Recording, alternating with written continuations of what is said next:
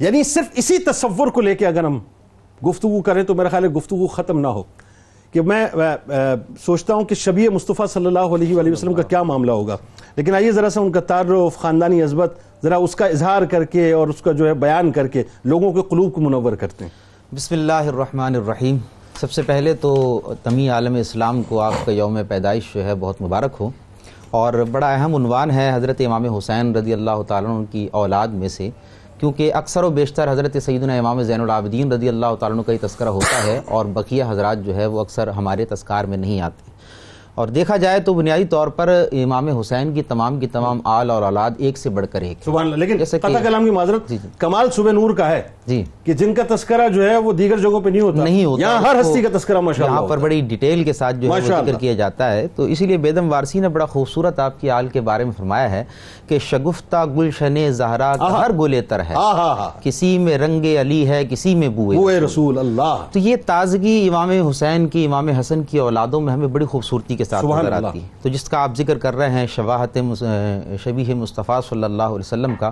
تو حضرت سیدنا علی اکبر رضی اللہ تعالیٰ عنہ اس حوالے سے اے، نسل حسینی میں اور نسل حسنی دونوں میں بے مثال اور ممتاز سبحان اللہ یعنی ویسے تو کئی حضرات مشابہت رکھتے ہیں انشاءاللہ آگے اس کا ذکر بھی آئے گا لیکن سب سے زیادہ جس کا آپ نے ذکر کیا ہے کہ صورت میں بھی سیرت میں بھی گفتار میں بھی کردار میں بھی جو سب سے زیادہ مشابہت رکھتے تھے وہ حضرت سیدنا علی اکبر سبحان رضی اللہ، اللہ تعالیٰ ماشاءاللہ۔ تو آپ کا خاندانی پس منظر ایک تو امام حسین کے ساتھ ہے وہ بڑا مشہور ہے سب کو پتہ ہی کہ آپ ان کے جو ہے وہ شہزادے ہیں دوسرے اس اعتبار سے دیکھیں کہ آپ کی والدہ کے اندر دو نسب جو ہیں دو عظیم نسب عرب کے جمع ہو جاتے ہیں عظیم قبائل کے جس میں ایک تو بنو امیہ کا نسب آتا ہے اور ایک بنو ثقیف کا نسب آہا۔ آتا ہے تو یہ جو ثقیف ام لیلہ رضی جی، اللہ تعالیٰ جی، عنہ۔ آپ کی والدہ ماجدہ حضرت لیلہ بن بنت ابی مرہ بن عروہ بن مسعود ثقفی یہ عروہ بن مسعود ثقفی رضی اللہ تعالیٰ عنہ صحابی رسول ہیں اور یہ وہی ہیں جو صلح حدیبیہ صلح کے حدیبیہ؟ موقع پر جی، کیا نبی بات۔ کریم صلی اللہ علیہ وسلم کی بارگاہ میں آئے تھے وہ گفتگو آپ کی بڑی مشہور ہے وہ جو بتا آپ دیجئے نے نا گفتگو ساتھ ساتھ کیا کمال وہ تو بڑی عشق پر مبنی عشق گفتگو پر بالکل وہ عشق و محبت پر ہے حالانکہ اس وقت ایمان نہیں لائے ایمان نہیں لائے تھے۔ لیکن انہوں نے جا کر جب کفار مکہ کو یہ کہا کہ میں کیسر و کسرا کے درباروں میں بھی گیا ہوں میں نے ان کی آئے بادشاہتوں آئے کو بھی دیکھا ہے اللہ۔ لیکن جس طرح کی تعظیم اور توقیر کرتے ہوئے میں نے محمد کے صحابہ کو اللہ دیکھا ہے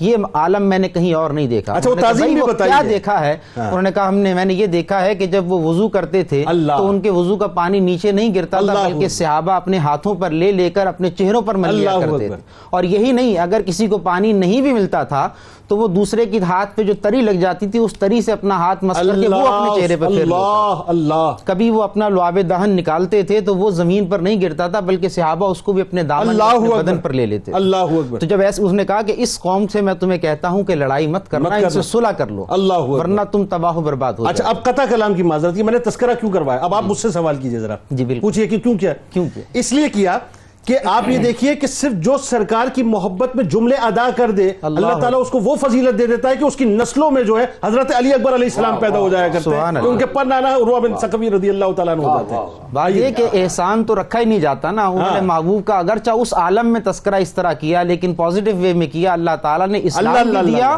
اور اسلام کے ساتھ ساتھ ان کی ایک خصوصیت یہ ہے کہ حکایتاً ان کا ذکر قرآن میں بھی موجود ہے سبحان اللہ سبحان اللہ کہ اللہ اکبر جو عظیم القریتین کے نام سے قرآن مجید نے حکایتاً ان کا ذکر کیا ہے اچھا طائف کے پہلے موضوع طائف کے سب سے پہلے مسلمان لانے والوں میں یعنی سرداروں کے اندر ہیں انہی کی وجہ سے پورا کا پورا طائف کا قبیلہ جو ہے وہ اللہ مسلمان اکبر۔ ہوا وہاں تبلیغ اسلام کی مسائی حضرت عروہ بن مسعود ثقفی رضی اللہ تعالیٰ عنہ کی وجہ سے جاری ہوئی ہیں۔ اچھا ایک اور بات بھی یہ- ایک اور بات بھی کہ سخفی قبیلے میں جو ہے جہاں حجاج بن یوسف آیا وہاں محمد بن قاسم رضی اللہ تعالیٰ عنہ بھی آئے کہ جنہوں نے شہر شیراز کی بنیاد بھی رکھی اور سندھ بھی فتح کیا یہ بھی آپ کو فیضان ہوتا ہوا فیضان ہے اللہ رب العالمین کی طرف سے اللہ جس کو چاہتا ہے عطا فرماتا بے ہے شک۔ تو ایک یہ نسبت آپ کی والدہ ٹھیک۔ کی طرف آتی ہے دوسری نسبت اس سے بھی زیادہ عظیم ہے جو میں بتائیے، سمجھتا وہ ہوں اصل یہ کی ہے بات وہ ہے، جی۔ ہاں۔ کہ حضرت سیدنا ام المومنین حضرت ام حبیبہ رضی اللہ تعالیٰ عنہ کی جو بہن تھی سگی بہن حضرت میمونہ بنت ابی سفیان یہ ان کی اولاد میں سے ہے تو اس اللہ۔ اعتبار سے حضرت ام حبیبہ آپ کی نانی جان بھی لگتی اللہ ہے حضرت اکبر، امام علی اللہ اکبر کی اکبر۔ حضرت امیر معاویہ رضی اللہ تعالیٰ عنہ جو ہیں وہ بھی آپ کے نانا لگتے ہیں رشتے بھائی، کے کیا اندر۔ بات ہے، کیا بات ہے۔ اس طرح عروہ بن مسعود ثقفی جو ہے یہ بھی آپ کے نانا لگتے ہیں والدہ کی جہت سے ہاں، پڑھنا نہ ہوئے جی اس اعتبار سے ہاں۔